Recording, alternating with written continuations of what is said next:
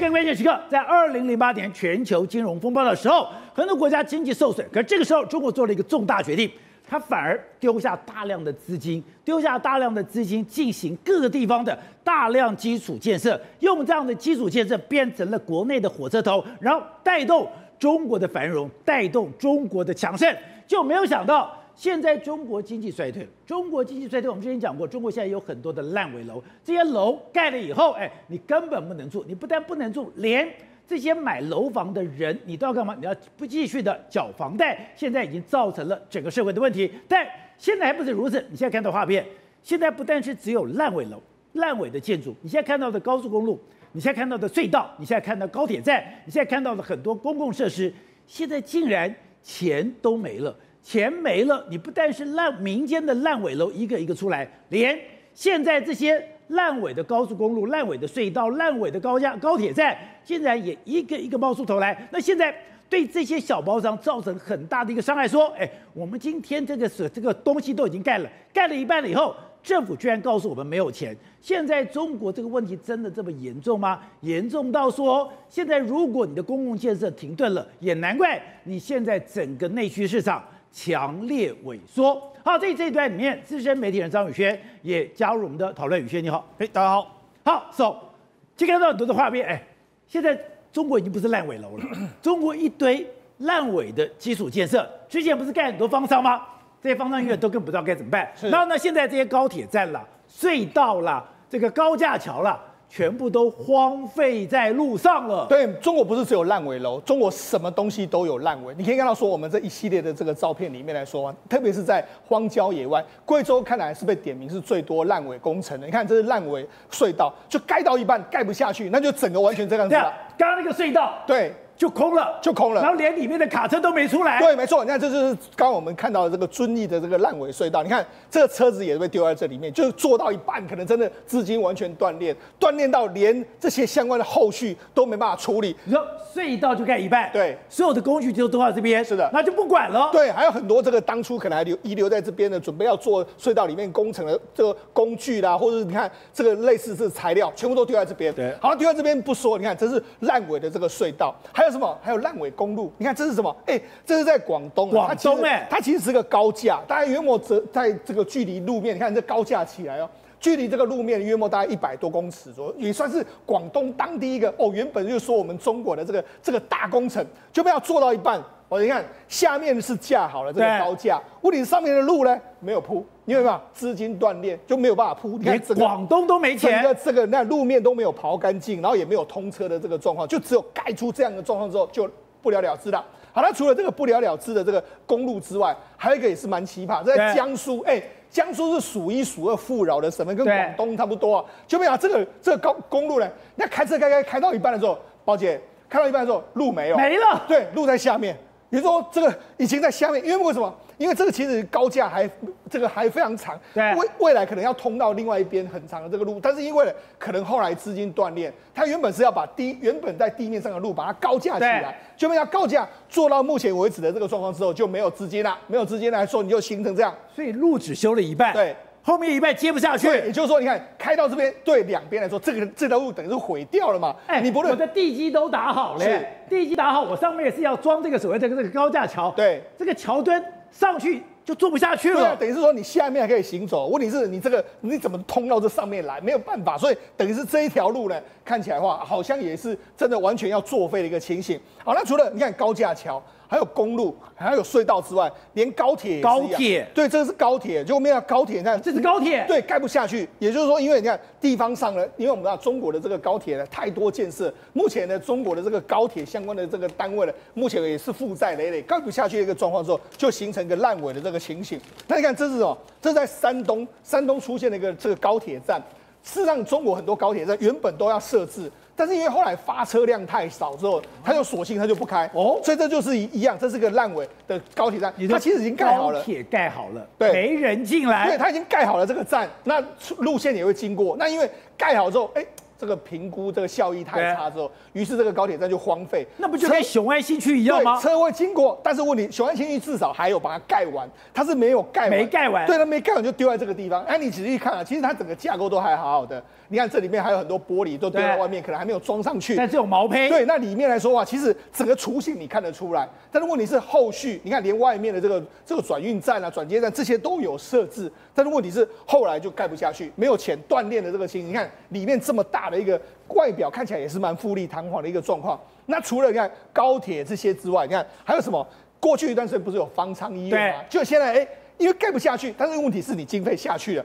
经费下去之后，现在怎么办？现在你看盖到只能盖到一半，盖到一半，你看这么在中国很多地方，从广东啦、四川啦很多这个地方，目前都还有这些方舱医院，就是之前盖到一半，然后之后盖不下去，盖不下去之后，问你现在也没有办法处理，因为你要把它处理掉，还要花一笔钱，所以索性就把它完全丢在这个地方。这些就是目前现在因为地方政府财经财政窘迫，没有办法把这些工程完成。而且我看到贵州最近这个，我觉得最经典。对，刚才讲，老婆，我们看这个画面，你这边这个。这个叫凤新快线，是的，凤新快线是一个烂尾高速公路，是的，你完全没有办法人，你旁边的楼是烂尾楼，对，烂尾楼就搭上烂尾的高架桥，全部。都是不能用的，没错。实际上，这个遵义呢，原本要连到外面的去了，一个叫做凤新快线。你看周边它其实有非常多的民宅，民宅嘛，所以这其实是连接外面一个非常重要的工程，就被要做到一半，这就是凤新快线。对啊，没有钱了，没有钱了怎么办？你看啊，这个上面的高架桥都盖了，就盖到最后一段没有了。为什么没有？没有钱。那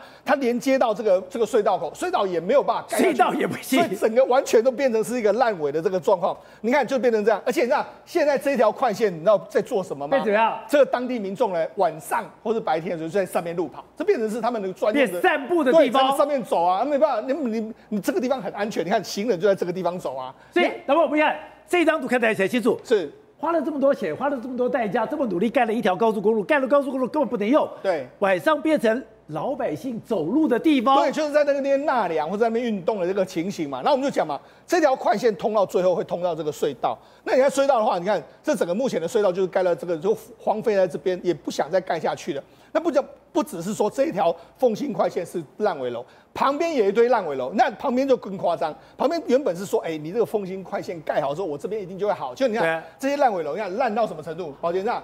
这里面的树都长出来，树长原本在房间里面的树都长出来的一个状况，那真的非常夸张。那整个旁边，他的推销说这里会有一个缝隙的这个快线，对，有缝隙快线的时候，你这边交通会非常便捷。凤新快线做不出来，人就不进来了。对，好，那你看烂尾的工程一大堆，那甚至你看烂尾公路是怎样？它原本的这条路要绕进去，就绕到最后了，哎，没有路了，那就他就只好把这个路往回折回来。所以就是说，现在只能够这样子来维持他们目前，因为烂尾太多，这也没办法，也不知道该怎么办，没有资金可以往下盖下去，就形成一个断裂的这个情形。那我们刚刚不谈到就是。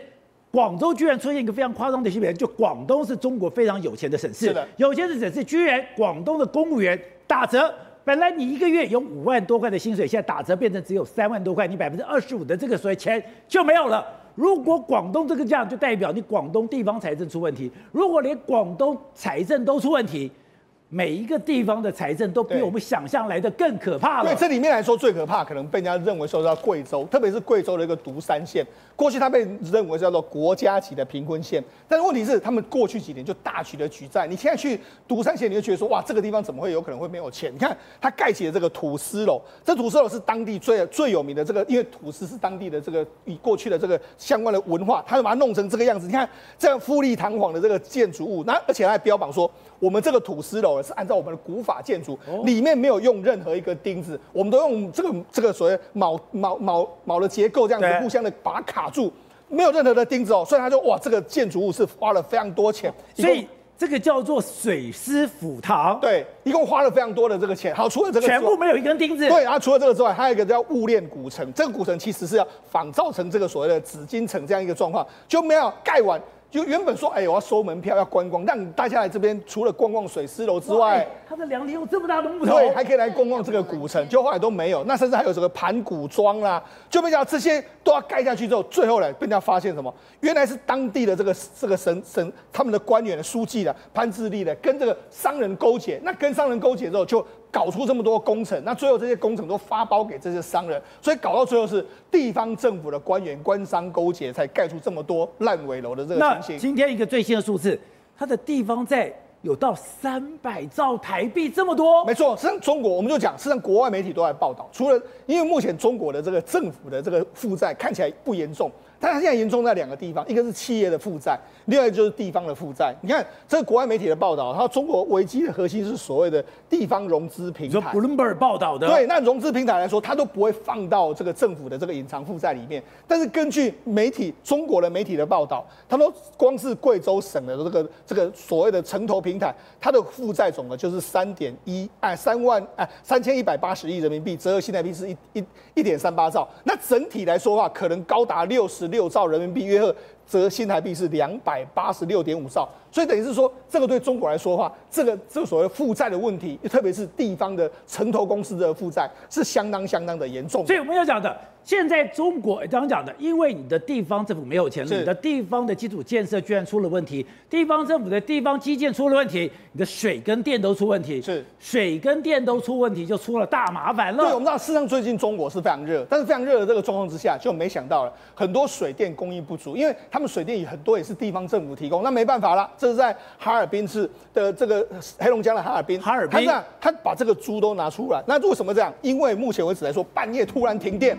那停电的时候，哈尔滨哎哎，问题是现在哈尔滨温度也很热啊，就没想到他们没办法有所谓排凉的这个设施，没没办法排凉设施的时候，就没想到你看它的猪舍温度升到六十多度啊，所以导致说它的猪啊，它养一千头猪，然后就死了四百六十二头猪，就到现在为止来说，在黑龙江，现在竟然热到晚上的，如果没有冷气，冷气坏了以后，对，一口气死了四百六十二头猪，因为里面的猪在密集，所以变成这样子。那结果没想，哎，我也不能说这个是怎么死亡，就没办法申请到所谓保险补助的这个状况。那除了这个之外，江苏也是一样，因为它也是因为就是没有办法通风，没办法通风之后也损失了约莫是千万人民币，甚至连这个湖北这个地方也是养鸡场。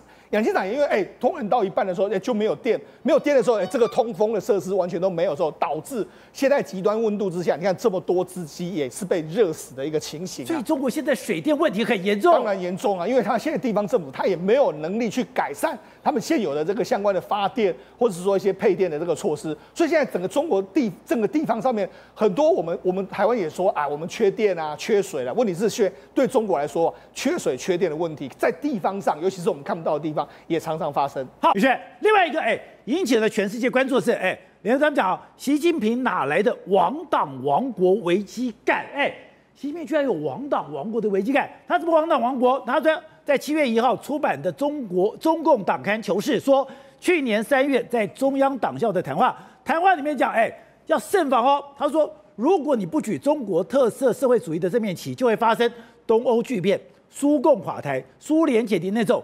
故国不堪回首月明中的悲剧，有这么严重吗？对，宝力哥，你很难去想象说奇怪。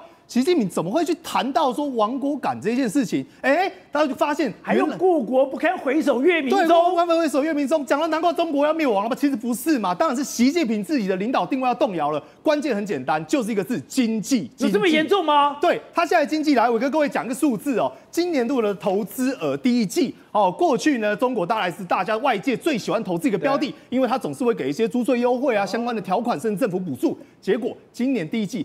只有两百亿美金，各位，过去是多少？去年就好了，去年是一千亿耶，所以是比腰斩都还不到，只剩下五分之一的数字，而且现在他发第二季。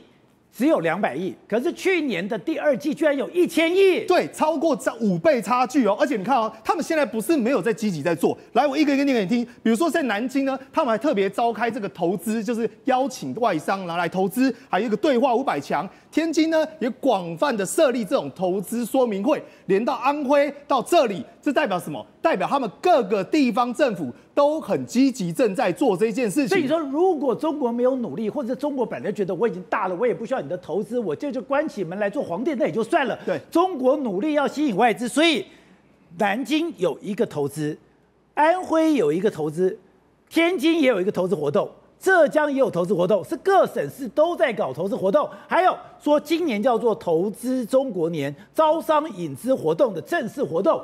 各省市全力推的结果。对，投资中国年，他们也配出相对应的优惠措施嘛。比如说，你像在浙江海港城市宁波怎么样？他说，哎，你来，我们就帮你修道路、修产业，只要呢你的厂设好，我们通通都其他周边的都会帮你搞定。甚至还有一个更为离谱了，这个叫什么？这个叫做南方省份叫广东。广东说来，你来投资，跟你讲，我会回馈给你百分之十等等，给回扣，这个就是回回扣嘛，这个叫做合法的给回扣嘛。所以美国官员听到他也吓一跳啊，外这个外国代表团听到说，哎，拜托你不要这样子，这样子呢，我会违反所谓的贿赂的法。那为什么会这样？因为他们定定了一个三千亿美元的目标，根本就达不成嘛。而且我跟他讲的，王毅跟布林肯见面的时候，要求美国停止对中国经贸跟科技的打压，取消非法无理的制裁。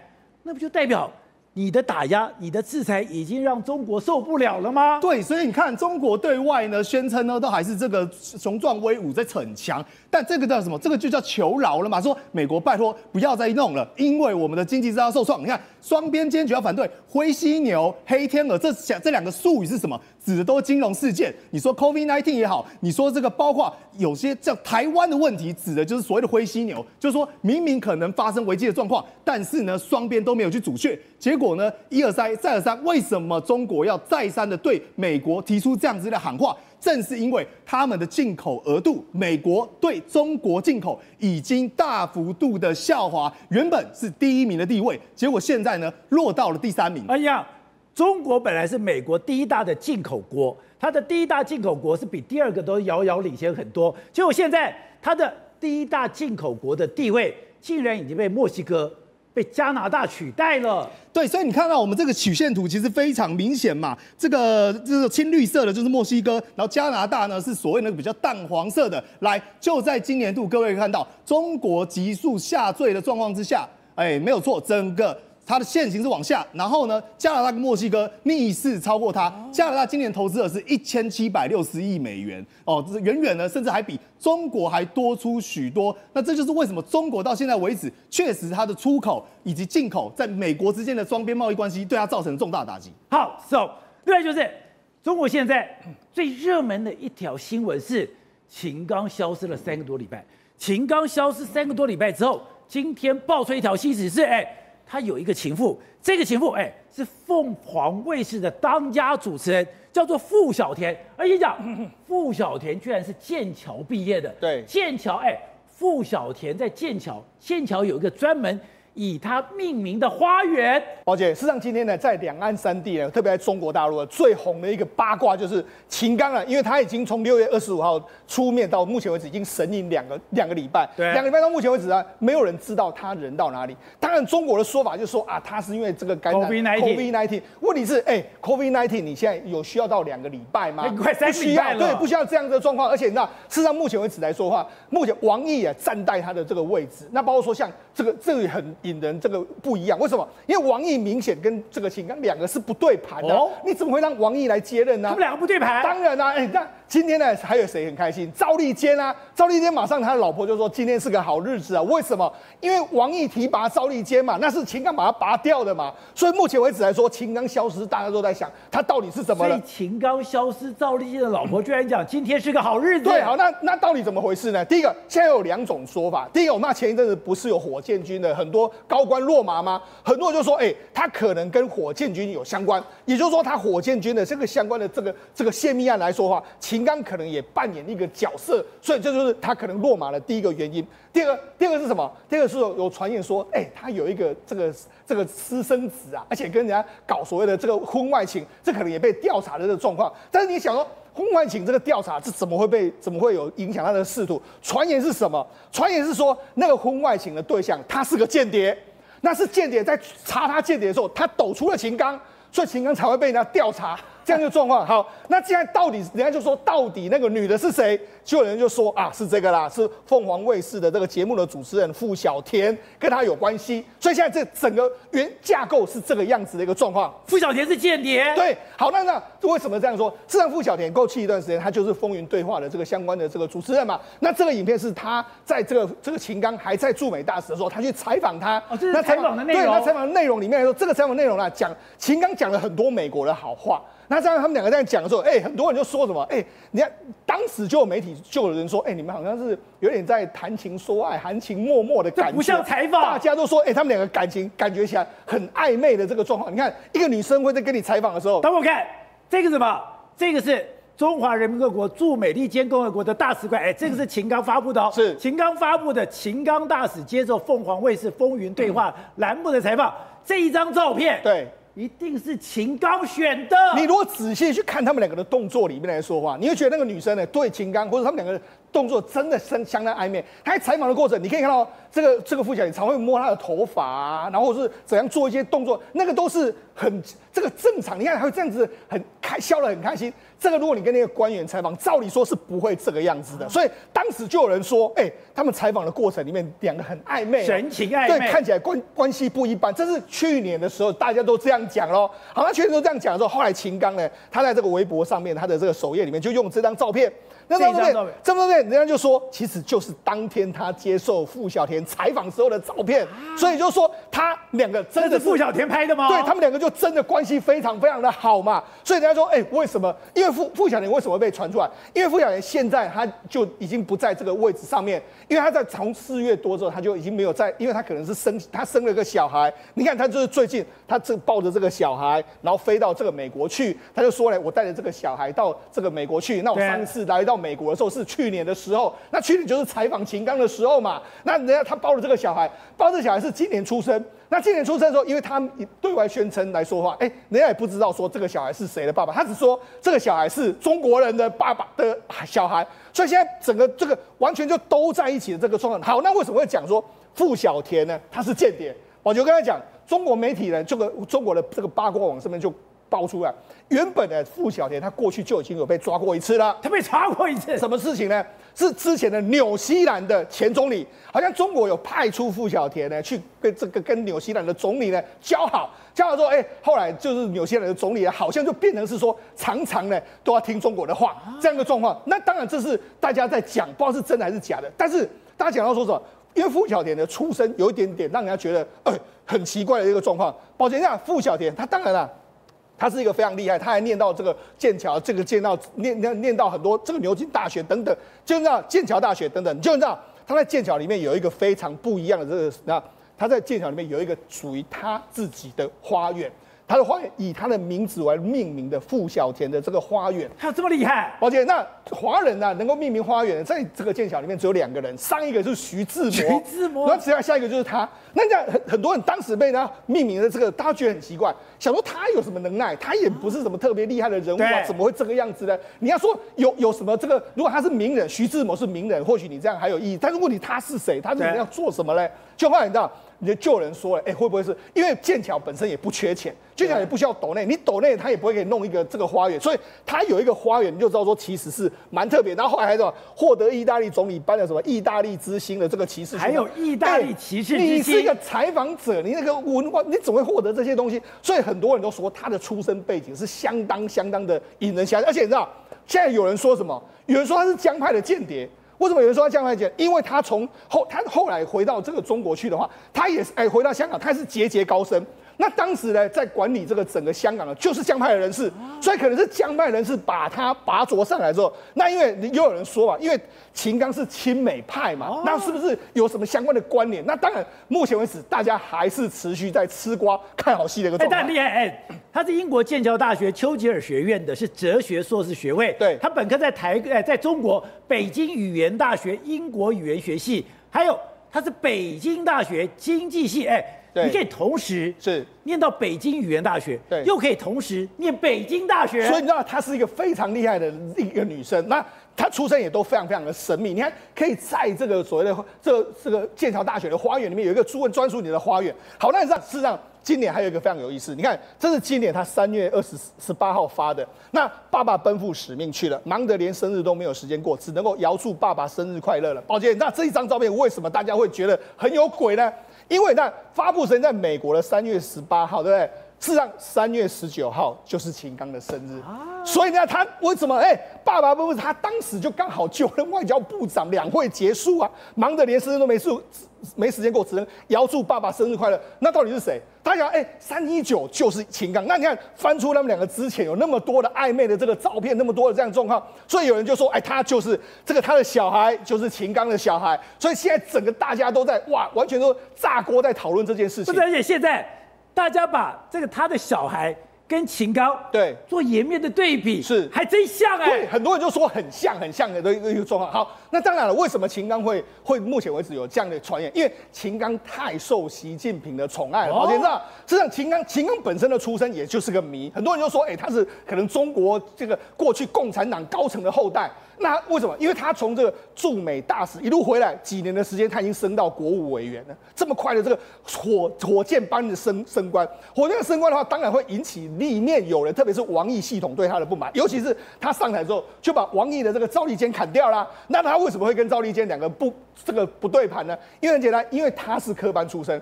赵立坚呢，你是什么？你是什么什么湖南什么铁道学校毕业？你什么？你就是靠这个，所以他就是对他很不满，所以才说这里面有非常。多的故事还在发酵之中，那我们当然就继续吃瓜看戏下去。好，体会这个事情真的那么精彩，而且刚刚讲，现在秦刚开始哎也在找他的身世之谜，他的身世听说哎是非常根正苗红的红五类，而且刚刚讲哎我听到这个也太害怕，他居然一个女孩子，一个有史以来第一个华人女性，竟然在剑桥大学有一个花园。是以她来命名的。对，重点在哪里？你知道吧？现在大家能够接受一件事实吗？什么事实？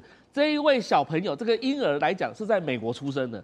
那如果他的爸爸真的是秦刚的话，那美国人的爸爸就是中国的外交部长，这个习近平能够接受吗？整个中国里面能够炸锅了吗？这才是小孩在美国生的。是啊，因为他是在 LA 生的，他的。这个付小田的爸爸妈妈都在 LA 在帮忙他照顾这个小孩啊，那所以他当时来讲的话，第一个三月十八号那一个微博就是要就遥遥祝这个所谓的他爸爸生日快乐这个东西呢，后来拿掉了。拿掉，剩下三月十九号那一个，他以他自己的名义，然后呢抒发他的情感，这不愧为什么十大什么优秀青年当中所讲的话，而且他在飞往这个路这个华府的这个过程，就是 L A 飞往华府的过程当中，直接把他的儿子的名字写出来啊，Air King，哎对，就是秦嘛。那所以代表说，这此地无银三百两，他已经故意的要把这个事情不断的这泄露出来。对啊，我今天带这个小孩子，我从 LA 飞到了这个华府 DC，当时说我是一个工作的访问，然后工作访问，然后我就把小孩弄出来以后，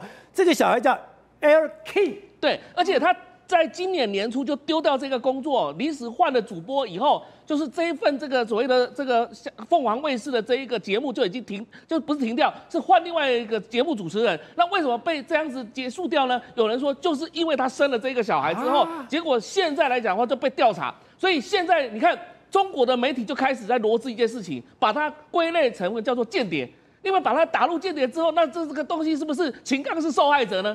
还是秦刚是个加害者，还是秦刚是个受害者？所以这个之之间来讲的话，中共在斗争，其实这个有很多很多的手法。但我今天要斗秦刚，可是我又不想把秦刚给斗死，我要把秦刚给斗死。绯闻是一个最好的下台阶，但是绯闻的对象就要选择了。是啊，那你现在有一个问题，就是说秦刚传说啦，但是这没办法证实哦，他可能是博古，博古的后代。什么是博古呢？博古当年就是在中国共产党创党之后呢，后来送到这个俄罗斯去留学的，而且中他的地位是跟毛泽东是毛泽东布尔乔亚的头，没错，就是他的头。然后后来他是在遵义会议的时候逝世的，对但是他生了一个小孩啊，后来这个生了小孩之后的这个等于是他的一个外这个所谓的孙女啊，叫做秦新华。秦新华呢，跟另外一个就是邓小平的。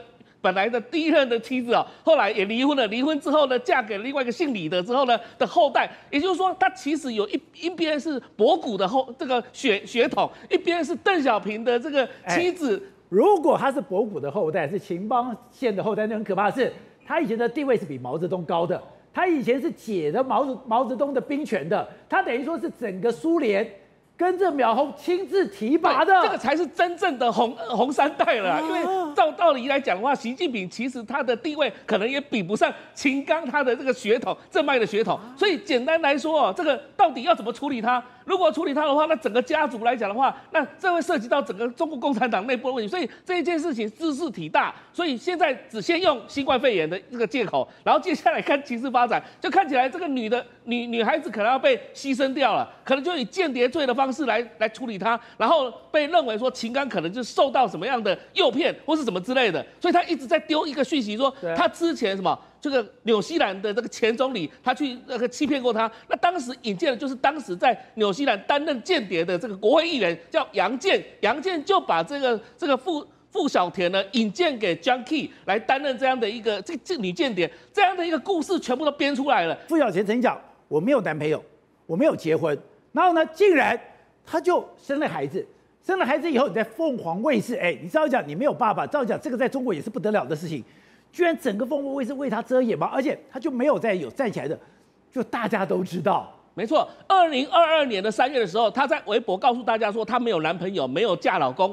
但是二零二三年的时候，三月的时候，他竟然说自己小孩已经百一百天了。也就代表说，她在今年的年初是生了这个孩子，那中间的过程当中，是不是应该怀孕了，肚子大起来了？结果你知道，在二零二二年的三月以后，一直到二零二二年的年初的时候，中间的所有的专访啊，第一个他是用视讯的，他就是没有把自己的下半身把它露出来。第二件事情就是说，他刻意的是隐瞒，比如说他穿着来讲的话。注意有些比较宽松的或怎么样的，也就是说，大家都怀疑说，那如果这中间过程当中你没有任何的照片可以显示说到底你没有怀孕，那这样子的话，特别是后面这几个月，在将近大概六月以后到十二月的时候，到底你的这个身体的状况是怎么样，没有人知道。在微博上，在所有的这个媒体上面，全部都是以上半身为主，而下半身都不见了。我觉得这个太妙了。他说傅小田完成秦刚采访后，在二零二三年初就生下一个孩子。那在微博上从来没有说这爸爸是谁，只是说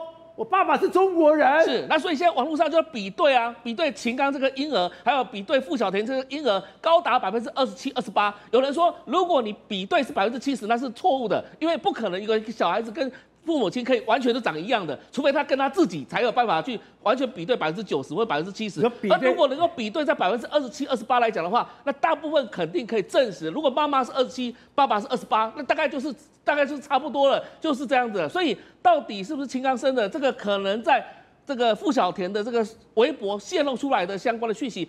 很多人肯定是，但是中共在斗争的时候，常常都用这种绯绯闻呢来压制住他真正的其他的这个案件。所以，我们其实要看。可是说这样讲，那傅小天也很优秀哎。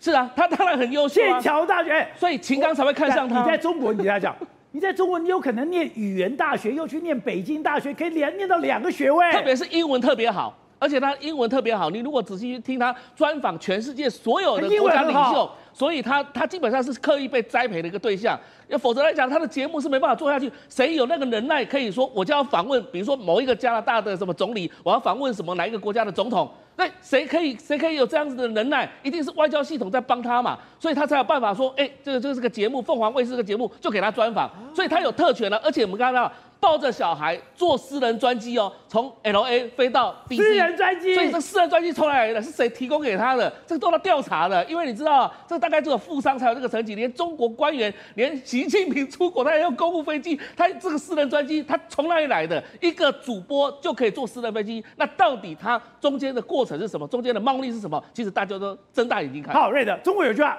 我要斗垮钱，我要先斗臭。哎，真的假的？周永康也好，薄熙来也好。都是一样的模式，对，没有错。那么周永康事实上啊，那么在他这个等于说呃这个被逮捕之前的两天，在前两天，因为他们早就中共中央早就派的调查人员呢、二十四小时跟进他嘛。你知道这些调查人员跟进到什么地方吗？跟进到那么在北京的一个商场，一路跟监，司机那么开着开着车子载着他到这个商场的地下停车场停车了。周永康一个人走下来，司机跟车子留着。那周永康走下来到哪里？到远处比较远的地方停了一辆私家轿车。周永康上车了，调查人员尾随，继续做二十四小时监控。他们后来有公布部分的这个监控的影带，里面有一个央视的女主播 就坐在车子里面。央视对，然后呢，进去干嘛？进里面，进里面没有错，各位。你们心里面想的东西就是真的。是号称一个七十一岁的中共常委在里面车震，你知道吗？那里面的整个过程全部都被拍下来，全部都被录下来。把这段他们等到这个录到的这一段了以后呢，在隔天发动了，那么把周永康直接软禁，紧接而来逮捕。那这个这个呃央视的女主播啊，她也很惨，为什么呢？因为她除了马上消失在这个央视之外呢，他家里的住处号称所有所有的，包括他的墙上。包括他种的那个盆栽里面，全部被倒出来，每一片土都被压压压，全部压。为什么要找相关的资料？为什么？因为他们怀疑这个女孩子女主播呢，事实上是不是军方的军委会的副主席副主席徐才厚派出来的？他们要找。那么是不是透过这个女主播啊，有没有传递相关的讯息啊？啊那个相关的纸条什么东西必须找出来。所以掘地三尺，到底有没有不知道？但是我们知道他是徐才厚，后来不是被斗垮了吗？对，被整个被斗垮了嘛。那周永康也被斗了嘛。这个太太也被捕，捕了被捕了以后呢，从相关的去行贿的人里面呢的供词里面说，曾经把这个价值好几亿的汇款透过他太太转交给周永康，最后这个年轻的太太。判了九年的牢，你就知道，在中共要斗你的话呢，那不管你是常委那么大，还是地方的什么总经理、副党委书记，第一个当然是贪污，第二个就是女色了。